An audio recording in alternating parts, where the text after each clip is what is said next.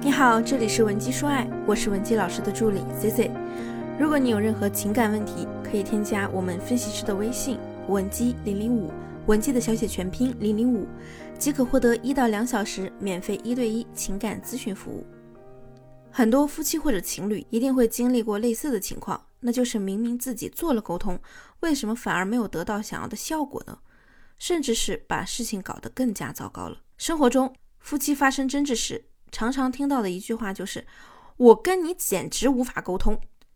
那实际生活中，夫妻吵架最大的忌讳啊，就是有一方一定要争个你输我赢。因为有时候我们即便是吵赢了对方，也会输了对方的心。在婚姻中，一旦需求得不到满足，就很容易让夫妻关系变得剑拔弩张。究竟夫妻发生争执时应该怎么办？如何解决夫妻矛盾呢？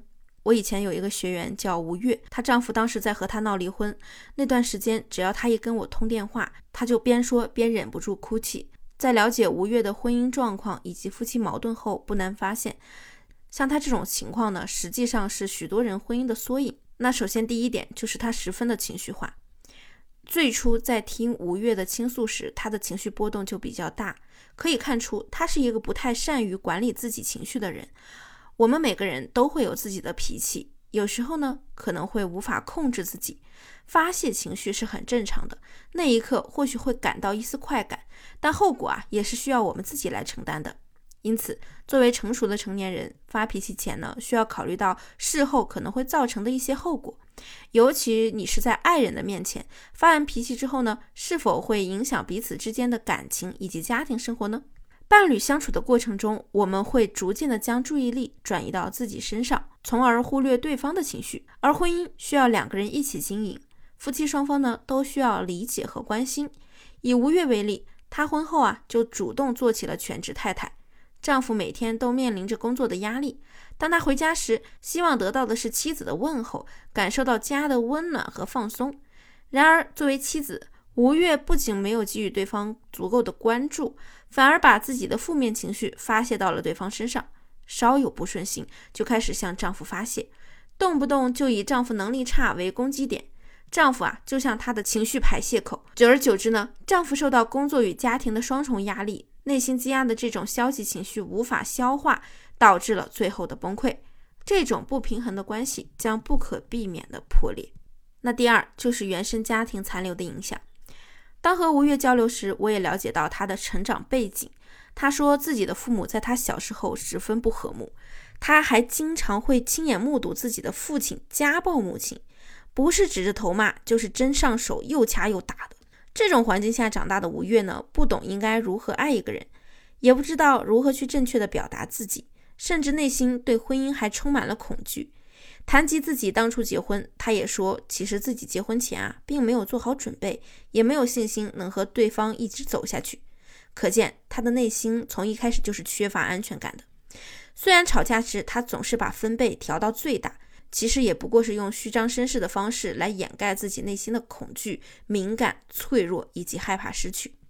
所以，即便吴越很想关心对方，在表达时呢，也都变成了指责和抱怨。变得愤世嫉俗起来。原生家庭对一个人成长的影响之大，不容小觑。不同的家庭创造了完全不同的个性和选择。第三，不懂得如何有效经营婚姻。当你和另一半在一起时，我们都希望向对方展示最好的一面，也愿意献身于对方。那许多传统的夫妻感情逐渐趋于平淡，生活中也没有了浪漫和惊喜，柴米油盐让他们忘记了婚姻需要经营。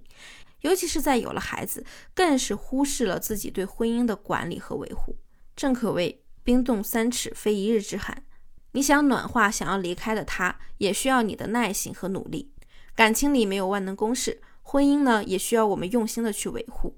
吴越他没有自己的独立经济来源，平常在买东西上总是会犹豫，不敢乱花钱，担心给家庭造成经济负担。